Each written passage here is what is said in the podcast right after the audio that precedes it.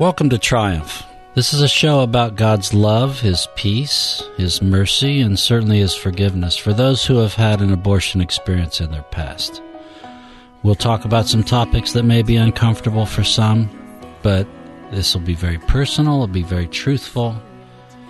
My name is Tim Welsh. I'm Executive Director of Bethesda Healing Ministry, a Catholic ministry that's been around for more than 26 years, dedicated to helping women and men navigate the sometimes stormy waters of healing and reconciliation after an abortion experience. And I'm again, once again, joined by my wife, Joe. Hello. Love of my life, Joe. That's what I call her at home, anyway. Um, today, also, we're joined by Maria Elliott, who is a licensed clinical counselor, and she volunteers for Bethesda Healing Ministry. She helps facilitate the healing uh, ministry uh, meetings there. Hi, Maria. Hi. Thanks for joining us again. You know, last time we talked about um, symptoms, and we dove into the the symptoms that people might exhibit after an abortion experience, who are grieving that abortion. I think it's an important thing too, uh, and maybe you can speak to this. It's been my experience, and I think statistics um, uh, bear this out. Not every woman has an issue with her abortion experience. I mean, there are plenty of women who have an issue with their abortion experience, and and that's really a spectrum of of severity, sort of. You know, I mean, we there there are some women who just have a a constant sort of uh, nagging thought about that experience, and there are some women who who who the, their symptoms manifest in some dependency on alcohol or drugs. It may may even uh, translate into depression. It may even go so far as suicidal ideations, all that kind of stuff. So that, there's that there's that spectrum of of from you know like the telltale heart to all the way to golly, I, I just want to be done, you know. And so we talked about that last last time. The the thing we wanted to talk about today, though, is a little bit more um, insidious, I think, in terms of how women are uh, handling their abortion experience, even uh, many years down the road, and that is triggers. You know, what triggers these thoughts? And those things are so, so important. And and I know, Joe, you've had some experience with some triggers that just really shocked you, but uh, and we'll get into those here in just a minute. But but Maria, why don't you tee up this notion of triggers? sure. I I think you bring up a great point about um, everyone's experience post abortion is very different. It's an intricate sort of weaving of our past self, our relationships, really what we were, who we were, what we were dealing with leading up to the abortion um, the actual experience and the, the relationships surrounding that experience, and then past that, if we received support, if we received help, if not, you know, so all of those things affect our um, experience of the abortion and the trauma of that, um, and and it really, I think, relates to the triggers that we may feel because. Mm-hmm some people will feel triggers of, you know, we talked about symptoms last time being psychological sy- symptoms like depression, isolation, sadness, anxiety, relational symptoms, pushing people away, even spiritual symptoms, um, and behavioral symptoms of, like you talked about, alcohol, drug use, or really involvement in activities like pro life activities. All of those um, can come up um, and the triggers that cause those to increase are very different. For some, it is an anniversary of when the abortion happened. Um, for for some, it's a season, mm. maybe a season. For some, it's um, a certain group of friends yeah. or people in their lives. Um, there's all sorts of different uh, triggers that can can really set off and increase the symptoms. And it's important to notice what they are so that you can begin that that sequence of oh this happened. Now i'm experiencing these symptoms. Here's what i can do. And we'll get to that at the near the end. Sure. Um, but that's where we're going with the importance of like triggers. So let's let's define a trigger uh, before we go too far uh, into this, and and you know in this context, it would be something that connects you back to the abortion experience, and also causes some unpredictable reaction. Mm-hmm. Basically, that, I mean, that's that's how we could define triggers. Mm-hmm. Yeah, Yeah. they're really tied to your thoughts and your emotions, um, and even then your behaviors. That when something happens, you experience an intense symptom. And again, that could be spiritual, psychological, relational, or behavioral, Yeah. Or physical. or physical. Absolutely. Right. I mean, you want to. You may want to run away. Mm-hmm. You may get cold sweats. You may get, uh, you know, some some uh, nausea. Even, Sure. You know. And you know, I want to say um, that triggers can sometimes be unconscious. Like we don't even know why we're in, experiencing yeah. these. They Okay. sometimes we experience the trigger and we're immediately taken taken back to a traumatic experience. But if we've buried that traumatic experience for so many years and been in denial for that, it's sometimes our body and our mind will compensate and say, well, you know, I'm still experiencing these symptoms, but I'm not quite sure why I'm experiencing those symptoms. That's why it's important um, in post abortive healing to to make that connection so they can be healed. Yeah. Yeah. Yeah. And I think we talk a lot about triggers in in the healing process. And um, when I started my healing journey in uh, nine years ago, almost ten years ago, I didn't really think I had triggers. And um, in fact, looking back now, you know, I had three things written down because I was just like, I don't really have any triggers um, whether it was because it was buried so deep, and like you were saying, Maria, um, but um, some very obvious, or maybe not obvious, but to me it seems obvious, like going for a gynecological exam. I mean that that's a trigger that, which I think most people can just understand, right? Um, because it's just a very personal yet um, awful, uncomfortable thing you have to do. It's kind of invasive. It is. And is I mean, invasive. it's, It is invasive. It's a So- very, for a woman, it's very difficult. I can imagine. I remember. may I say something here before you yeah, go on? sure. I remember um, you had a little. You had to have a biopsy done, Right, right. And uh, your your uh, OBGYN had to snip some stuff. Right. In, in your lady parts, right? I mean, I don't want to get too crazy here, but you know, there was. It's, I was actually there. called a colposcopy. A colposcopy. Okay, So so, you had a call it that? colposcopy, Doctor Welsh, and uh, um, I was in the room, and I remember, um, as uncomfortable as that was, uh, and it was terribly uncomfortable, but for you. for me, uh, I, I, let alone you. I mean, golly. Um, but um, I remember we walked out. As we're walking out of there, you looked at me. I when it when she snipped the little piece of tissue Sample. the sample. Um, I remember you looking at me with a look on your face that I'd never seen before, and I haven't seen since.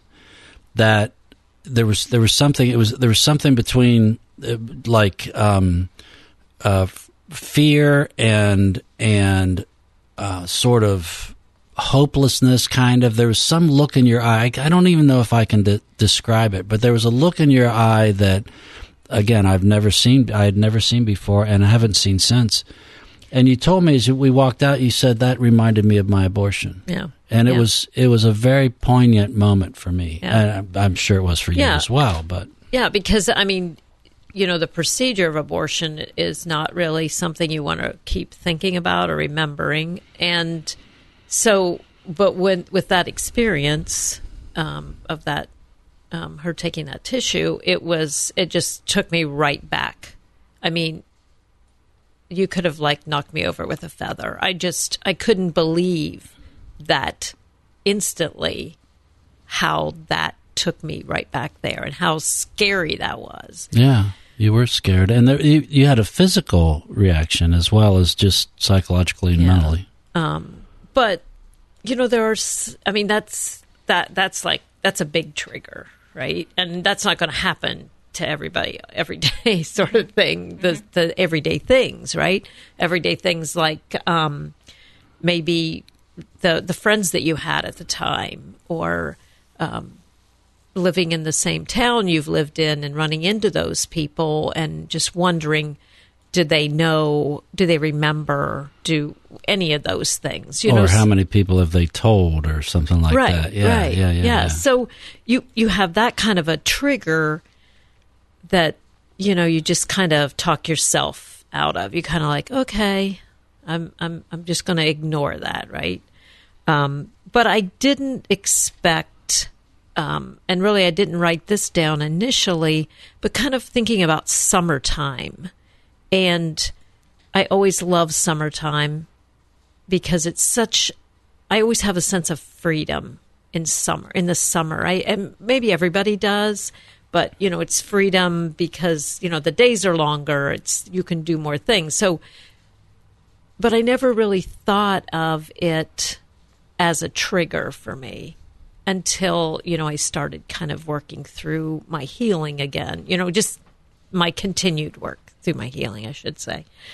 But um, the the the kind of funny one that you know, last year we went to the fair, to the county fair. We always go to the county fair, and over the years, I've kind of liked it less and less. And this past year, we went to the fair. Tim and I went to the fair, and we're walking through this sea of teenagers that are hanging on each other, smoking cigarettes, and just being teenagers, mm-hmm. right? At the county fair, and maybe that's that's may not be a very great description of them, but it was just like that was a trigger for me. That took me back to that time where I was a teenager and pregnant, and how that just like zoomed me right back there. Mm-hmm. And I I kind of said to Tim, I'm like, yeah, I know why I don't like this. I know I don't like this anymore. But um, but acknowledging it and just taking a deep breath and going, okay, it's all good. Just acknowledging something, saying it out loud, like you were saying, Maria. I think um, about just bringing something to light, and then, okay, it it lessens the burden and the and the weight.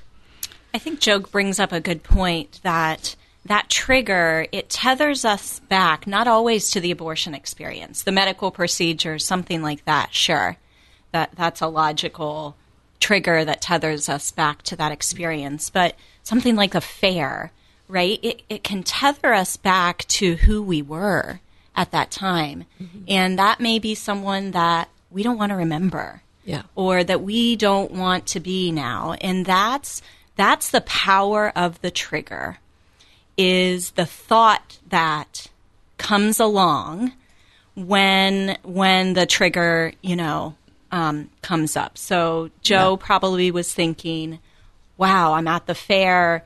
I I was like these kids who I, I am not really, you know, is not a favorable mm-hmm. um, experience. It wasn't a good experience for me. Um, and am I still that person? Yeah. You know, deep down, am I really still that person? Mm-hmm. Yeah. Yeah. Well, you're you're listening to Triumph on St. Gabriel Radio, AM 820. This is a show about God's love and his peace and his mercy and his forgiveness for those who have had an abortion experience in their past. I'm joined by Joe Welsh, my wife, and I am Tim Welsh, and uh, Maria Elliott is here uh, to talk about triggers today. And we've just sort of unpacked a little bit about about uh, you know some of the triggers that people and and by the way, tri- triggers can our reaction to triggers can be completely irrational, right? I mean, just I mean, mm-hmm. some of the things that you know because what you were just saying, Maria, about am I still that person? Most of the time we're not still that person mm-hmm. and we're still thinking oh my gosh i wonder if other people think i'm still that person and, and what if i am still that person and I, will god ever forgive me for being that person at some point in my life and blah blah blah Absolutely. blah blah mm-hmm. it just goes on and on and on so i just think that that um, uh, you know what we do with those triggers i think is ultimately the most important thing right mm-hmm. yeah I, I, it's so funny because um, you know that the night I at at our session that I kind of admitted that you know I never thought I had any triggers. Well, I'm so special, and then you know going to the fair and then you know that happening. Mm-hmm. And when I kind of you know going over triggers and going over triggers a lot and I always maybe I was just in denial of having triggers but I for some reason maybe it maybe it's God you know opening up my mind to it or me allowing to be open to it um, you know it takes it does take time and um, it um, I think it'll just recognizing it and and and and being open to kind of what it is and then accepting it and then moving forward.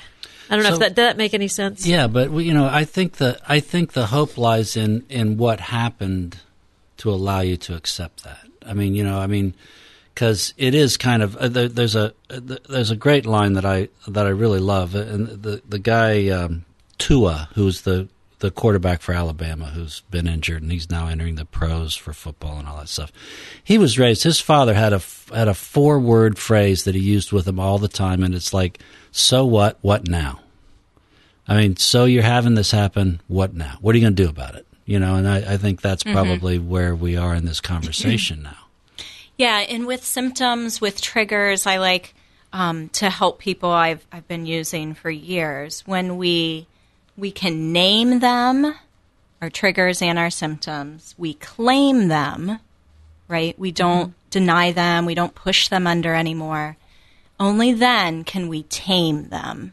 So name them, claim them, tame them when we do those things, they lose their power over us. Mm-hmm. Because when we're in denial, when we avoid, when we're not even aware, they really begin to control us. Yeah. Our behaviors, our relationships, how we feel, our, even our relationship with God. You know, it becomes a block there and then affects everything else. But when we name them, claim them, then we have the power with God to tame them. Yeah. Oh, I love that. Dang, she's so smart. She is very smart. That's why we asked her to be on with us here. Yeah, so, Holy that, it's Spirit. elevating us. so that we wouldn't have to. Yeah, we're we're now in room with genius, right? Right, this we is are. great. It's the Holy I Spirit. just love this whole thing. Well, so it, it's important, you know, to also understand. I think that triggers can be rather healthy sometimes. I mean, and I think that's that's the challenge for all of us in our everyday life. Of course, is to try to identify those things which are actually beneficial and those things that are not, or or more spiritually, those things that are from God and those things are fr- are not from God. Absolutely. right. So that for me is the heavy lifting. But I and and really with j- this last trigger that I was talking about, it's almost like, um, I, I'm just I'm still learning. You know, I'm still learning about, you know, things like you said, Maria, like recognizing. You know, that's I've never really wanted to go to the fair for quite some time, but I don't know what it what opened up that all of a sudden I'm like, this is what it is. I'm able to verbalize it, maybe, or I'm not afraid, and just letting it all out there. See, I, I maybe you should lie down on the couch so I can do some armchair psychology with you. Okay. But, but I, I, um, I find that really fascinating because in our relationship, nobody would know this besides us. In our relationship, um, you've always been the one that wanted to go to the fair, and I've always not wanted to go to the fair. Right. I mean, I've always just Like hated on, going yeah. to the You hated fair, the Ferris and I couldn't. I well, the the Ferris wheel is, is a dangerous mechanism, so we don't talk about the Ferris wheel. Um, no, but I mean, we, we just, I mean, I've just never liked going to the fair, and you Right. always wanted to go to the fair, you know, and so there was a point, and I don't even, re, it, it just evolved that I started liking going to the fair, and then, you know, we go to the Circleville Pumpkin Show now, and we, you know, every, all this stuff. You, Uh, you did you hear my eyes roll yeah, that? that was another one. So, so it, it's fascinating to me that I mean, you had an experience at the fair when you were 16 and you, and you were, you know, you, you were the, the, your boyfriend wasn't kind to you. In fact, he was rather abusive to you at the fair one day. And you've sort of held that in for a long, long time. And it's perfectly understandable that you, you never wanted to be at the fair ever again. Mm-hmm. But you put up that facade that, hey, let's go to the fair. And I never want to go to the fair. Mm-hmm. It, it's just it's fascinating. So we're not going to the fair anymore. Yeah, Is that so what now, we've come yeah. to that conclusion? Well, you told awesome. me that after after you had this epiphany last. Uh, uh, yeah, so last it's, fall. I mean, so we we we put up walls, we mask, we do whatever we have to do, right, mm-hmm. to get through and to be what we think we want people to think we are. Hmm. Does that did that was yeah. that did that follow?